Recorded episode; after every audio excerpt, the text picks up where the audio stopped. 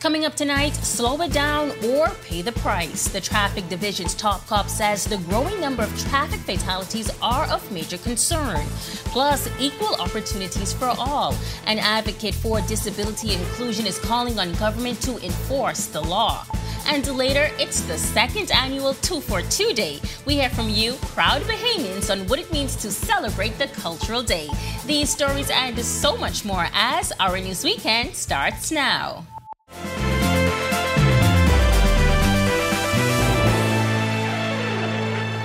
Is our news weekend. Thank you so much for joining us tonight. I'm Megan Shepherd. So far for 2024, the country has recorded a number of traffic fatalities. In a recent interview with the officer in charge of the traffic division, he shared some of the findings by police at these accidents and confirmed that speed is often a factor. Italia Hall reports. Officer in charge of the traffic division, Chief Superintendent Eugene Strawn says the number of traffic fatalities is a serious concern for the Royal Bahamas Police Force. He reveals some of the vehicles involved in most of the accidents are, as he describes, internet cars. Those little Passo, the, the, the, the Jude, the, the Note, and for some reason, they are moving faster than a speeding bullet. Yeah. I stand here many afternoon and just look to see how many persons are speeding 20 to 80 miles per hour just to get to another traffic light. Yeah. Yeah. And coupled with that is the use of cell phones, or they're trying to communicate yeah. with the baby in the back seat, or the baby was not strapped into the back seat. So we take this opportunity to appeal to the members of the motoring public to take your time. The chief superintendent telling us the smaller vehicles that people are purchasing competes with larger vehicles. And with that larger vehicle, a crusher car. And the only end result is either major injuries or fatalities. So we're going to appeal again to the members of the public. Um, when you um, get behind of a steering wheel, we're going to implore you or be begging you to make sure that every individual is properly strap into with a seat belt and then adhere to the speed regulation with all of the major roads. And as for motorcyclists, I'm trying to get my uh, cyclists to, to, properly engage individual, but you're not. I'm asking them not to speed willy nilly behind individual. Sometimes the adrenaline gets us, but we are saying no, no, no. We know how to catch up with these individuals. We have enough CCTV. Now, traffic police have beefed up their presence throughout various communities over the past few weeks. The chief superintendent says that will continue as they seek to educate the public. Reporting for our news, I'm Natalia Hall. Meantime, poaching incidents have seen a notable decrease in Bahamian waters, according to authorities who say they are keen on maintaining this positive trend with a fresh initiative aimed at bolstering protection measures. Berthany McDermott brings us up to speed on the current developments and future plans. The Department of Marine Resources has reported a significant downturn in foreign poaching activities within Bahamian waters. Director Gregory Bethel attributes this decline to several new initiatives. Since the Sandy Bottom project and the acquisition of the additional Defense Force vessels, we've seen a marked decline in the number of poaching incidents going on in the southeastern Bahamas. Also, with the advent of the satellite bases by the Royal Bahamas Defense Force in Inagua and Gunpoint, over the years, there have been multiple sightings of Dominican poachers in Bahamian waters. Back in 2019, 17 Dominican poachers were arraigned for illegally catching nearly 3,000 pounds of fisheries and collectively fined $23,000. Fast forward to 2022, despite sightings of Dominican vessels by the Royal Bahamas Defense Force, the military has said attempts to apprehend them were unsuccessful. However, poaching is not solely limited to foreign vessels. Bethel says even sports fishermen have been caught exceeding bag limits, posing another challenge for law enforcement officers. In the case of the northwestern Bahamas, like I said, where we have uh, mainly sport fishers coming over, mainly from uh, Florida, going over their bag limits, that is a work in progress.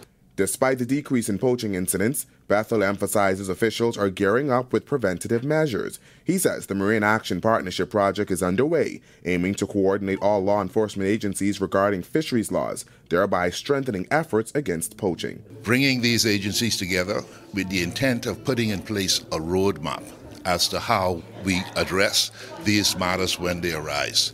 And so, like I said, over the last few years, we have seen a tremendous decrease uh, in poaching incidents. Reporting for our news, I'm Berthany McDermott. Thanks so much, Berthany. Well, earlier this week, we spoke with a well known figure in the community about her amazing opportunity to model for a top U.S. department store. But are all disabled people in the country respected and looked after? Our Joshua Williams has the answer in this report. The disabled are an integral part of our community, and advocates like Erin Brown continue to shine light on the challenges. As head of the Office of Disabilities and Compliance at the University of the Bahamas, Brown has learned a lot, especially during the COVID 19 pandemic. And That's very difficult for all learners when you have to transition, but it's even more increased barriers because persons with disabilities, different types, whether it's learning, whether it's neurodiverse, which is maybe persons on the spectrum, face to face holds better they're able to engage and receive better. So when you're now thrown into your own space where you may not have a laptop, you may not have a space that you can have quietly, you may not have the resources on these devices in order for you, whether it's screen readers, whether it's it's um, being able to dim and lighten and large to get the content. It was difficult Brown also calling for more to be done when it comes to enforcing the Persons with Disabilities Equal Opportunity Act passed in 2014. A lot of our spaces are still not compliant. Um, we gave a two year grace period before the compliance would have gone into effect. So from 2016 to now, we still have spaces that are not compliant.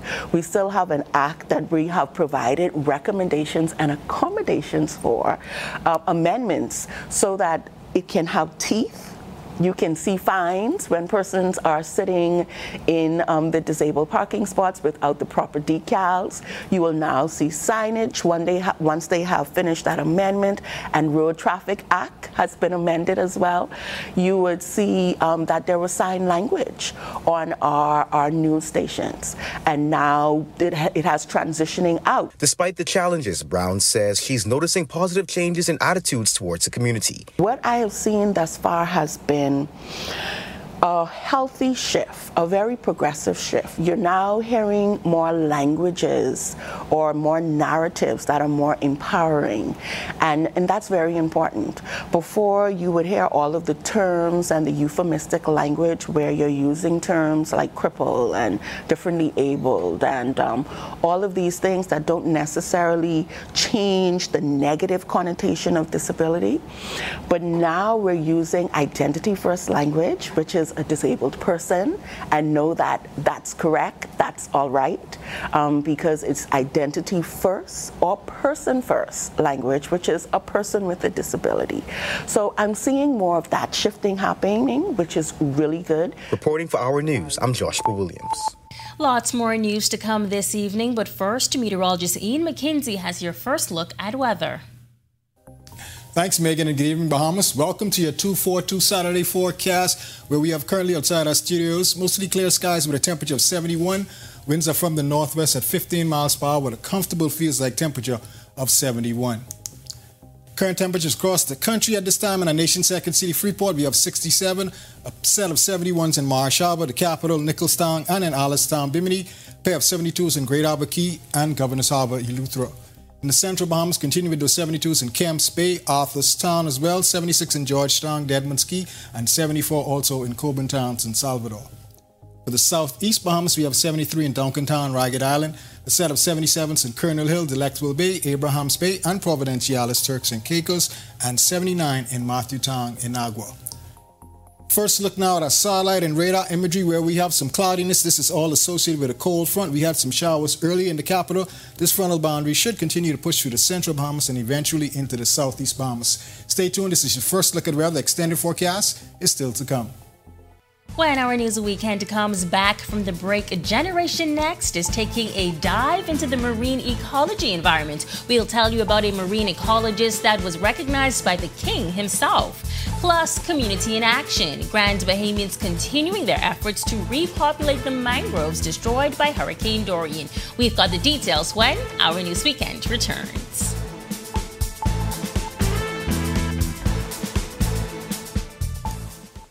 Are you or a loved one under medical care? Do you need affordable medical supplies? Ports International is the largest home healthcare supplier, medical supplies at the very best price, and you can even shop online. From hospital beds to wound care, wheelchairs to walkers, Ports is a one stop shop for your medical supplies and we accept insurance. We have online shopping and two locations to serve you at the Airport Industrial Park and Shirley Street. We also ship to the Family Islands. Shop online and visit us on Facebook. Call Ports at 377 1771.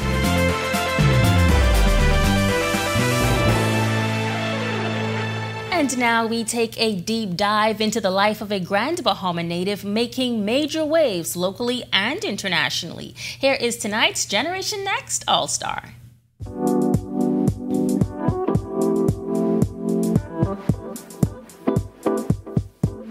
33 year old Alana Vellacott wears many hats, from marine ecologist to science communicator, free diver, and even a brand ambassador for some of the top ocean space brands. Vellacott says she has some 16 years' experience in the marine ecology industry, working with different scientists, organizations, and of course, marine creatures. So anything to do with collecting corals, surveying coral reefs, uh, reef health surveys outplanting corals, I have a hand or a fin in, and also working in education and outreach here at Coral Vita. Vellacott grew up alongside the Hawksbill Creek and spent most of her days exploring all the ocean had to offer. She credits both nature and nurture for her passion. My next door neighbors were just as feral as I was as a kid, and so we would go out into the ocean and learn about the world around us in the same way that kids play on a playground to learn about the world around them.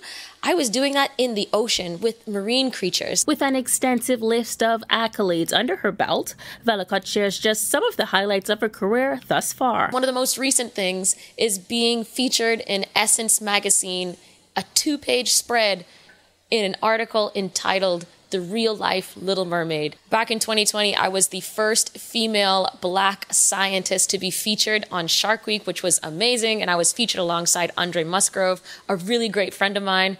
I was also featured in a documentary entitled Enslaved, featuring Samuel L. Jackson and Afua Hirsch. Just last year, I was mentioned by the King of England himself in congratulating me and a few other climate scientists who are paving the way and being pioneers for climate science in the Bahamas. But she admits there are some challenges within the industry. One of the biggest challenges in being who I am and working in this space is that I am black and that I am also a female. I know that doesn't sound like a whole lot considering in the Bahamas we are majority black, but out in the world, especially in the world of science, it does not look like me. Here's her advice for anyone interested in a career in the marine space. I recommend volunteering, networking, learning how to swim, or even better, getting your scuba certification. And additionally, getting to know people already in the industry, showing up and being enthusiastic. Well, young people in action over on Grand Bahama participating in a mangrove mania planting initiative. Some four years after Hurricane Dorian ravished the island, the marine elements are still in need of major attention. Enter Waterkeepers Bahamas and a host of community minded partners. The mangrove planting season closing out with a bang as civic organizations and school groups came together to plant some 1,500 mangroves in Dover Sound, Grand Bahama. Executive Director of Waterkeepers Bahamas, Rashema Ingraham, noting that this is the 12th initiative aimed at restoring the mangroves in that community. The 1,500 mangroves come from uh, areas, healthy mangrove areas um, in the islands of Bimini, Grand Bahama, New Providence that's really where we focus because we know that genetics is so important and we try not to cross um, the genetics of the mangroves throughout the Bahamas. If you think about it, even though uh, we're all uh, the same country, the mangrove species, those genetics are different. Marine ecologist Alana Vellacott explains the role of mangroves in protecting the country from natural disasters. Mangroves are our second line of defense against storm surge and flooding, corals being the first. Um, and then mangroves are next because red mangroves, especially, are amazing at holding sediment and also their flexible roots absorb wave energy. But the efforts were not limited to mangrove restoration. Right now, um, taking out the casuarina trees, which is an invasive species in Bahamas. So while the other teams are out there putting in mangroves, which is native, we're trying to get rid of the casuarina trees to get rid of them because they're not supposed to be here and they're harmful to our environment. Students from the University of the Bahamas, GGYA, and various other clubs and schools all volunteering their time to make an impact. I love science. I love the environment. Anything that involves with green and the ocean really is a passion of mine. Science students is always important to give back to the community. And if we have a chance to plant mangroves, why not? Get into um, care for our island and bring back the mangroves, especially after the hurricanes that we had here. So we just want to restore what was once here and, you know, recreate that environment so that the marine life and others can grow and be replenished. They're super important. They, they also keep us alive because these waves over here, they're getting bigger and bigger. So, so we need more mangroves. Awesome initiative. Still to come on our news weekend, Ian McKenzie has a check on your extended weather forecast. Plus, Devynne Charlton does it again, and Bahamian NBA players return to the hardwood. I'm coming up next with Weekend Sports.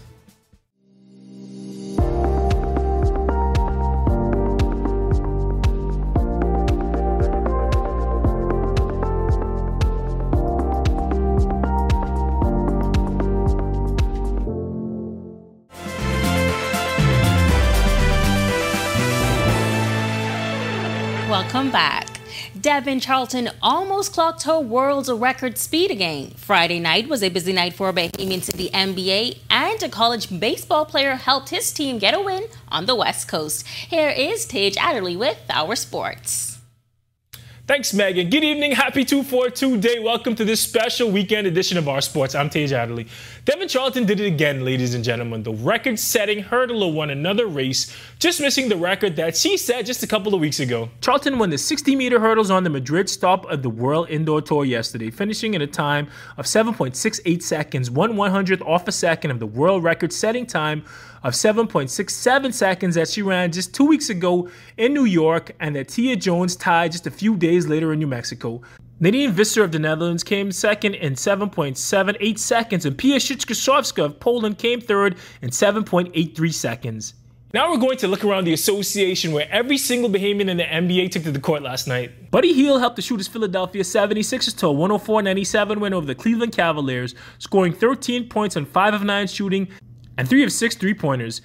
Eric Gordon is back in Houston for the first time. He got a warm welcome. He scored five points when the Suns could have used seven. They lost 105 to 103 to his former team, the Houston Rockets. DeAndre Ayton had a double double with 22 points and 10 rebounds, but his Portland Trailblazers got rolled up by former MVP Nikola Jokic and the Denver Nuggets 127 and 112. And Klay Thompson came off the bench to score 13 as Golden State Warriors beat the Charlotte Hornets 97 to 84.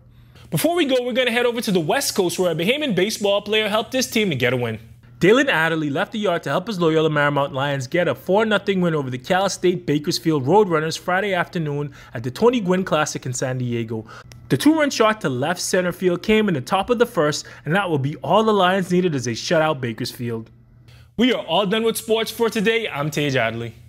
Thanks so much, Tage. On the other side of this break, we want to put you to the test in honor of 242 Day. Stick with us to test your knowledge of all things Bahamian.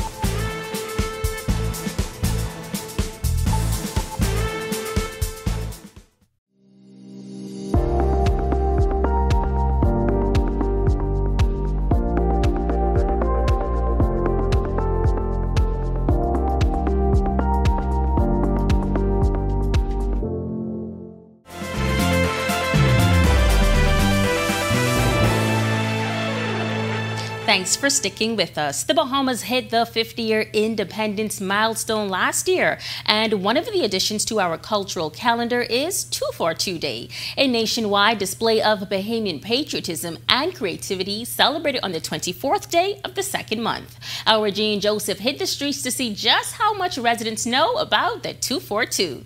February 24th is 242 Day, and if you missed it, that came as a proclamation in 2023 by Prime Minister Philip Davis. 242 Day aims to foster the spirit of patriotism while encouraging Bahamians to use their creativity and ingenuity to promote Bahamian pride. The Prime Minister encourages Bahamians worldwide to display their national pride on this day by wearing flag colors or Bahamian prints, enjoying a delicious native dish, and enjoying Bahamian music, art, and entertainment. We visited the nation's tertiary institution, the University of the Bahamas, which also celebrates 50 years this year, to see how much the UB population knows about the 242. Follow along at home and see how many questions you can answer correctly. Who wrote the national anthem? No, I forget his. I forget his name. I ain't gonna lie. Timothy Gibson. Timothy Gibson. Timothy Gibson. Timothy Gibson. Timothy Gibson wrote the national anthem. What's the national sport? Some competitive water sport. Maybe sailing. No. Maybe. Yeah. The national sport? Oh, I think it was cricket. Did they change it?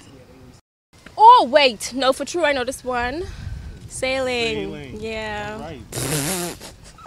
What is the official music and dance of the Bahamas called? Junkanoo, Rake and Scrape. Something like that. Rake and scrape? Come back? No, man. Yeah. Yeah? Rake and scraping. I'd probably say rake and scrape. Oh, um, I go with Rake and What was the name of the famous uncle that fell in the well? Uncle Lou. Uncle Lou. Did you say Uncle Lou? Uncle Lou? I, I know that. That's Uncle Lou. We got mixed responses, but you learn something every day. Reporting for our news, I'm Gene Joseph, hoping you had an incredible 242 day. Some morning showers earlier today, but as to what you can expect for the remainder of the weekend, well, Ian McKenzie has your extended weather forecast.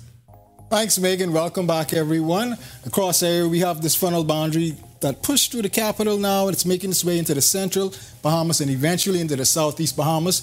We should see some cloudiness exit area, clearing skies tonight. Calm, beautiful conditions throughout most of the week. Boating conditions, however, we expect small craft caution across the northwest and central islands. Winds northwest and north 15 to 20 knots. Seas 4 to 6 over the ocean. High tide at 8.02 p.m. tonight. Low tide at 2.09 a.m. tomorrow morning. For the southeast Bahamas, winds will be west southwest to west northwest 10 to 15 knots. seas running 2 to 4 feet over the ocean. Here's a look now at your national forecast. And in your extended forecast, stable conditions expected in the wake of that frontal system. We're looking at this should continue pretty much through most of the week, with those highs only getting up into the mid to upper 70s, which are low temperatures in the mid to low 60s. That's your up and evening forecast. Make it a great, safe, fun night, everyone. The Bahamas Humane Society Animal Ambulance is often called upon when animals are spotted in distress. Our Marlena Leonard recently spoke to Bahamas Humane Society President Kim Aranha to learn everything you need to know about the service. We do go out and we pick up animals that are stuck in wells, animals that are stuck in fences, dogs up on roofs. Um, we have footage of amazing rescues. We also do pick up sick and injured animals. And we do it at night as well. But the president says there's one thing people need to understand about the capabilities of the Bahamas Humane Society's animal ambulance. We do not have a full time vet at the Humane Society at the moment. We only have one vet, and she has to have some time off. So, once upon a time, we had three vets. Right now, we only have one vet. Now, one of our problems is why do we only have one vet?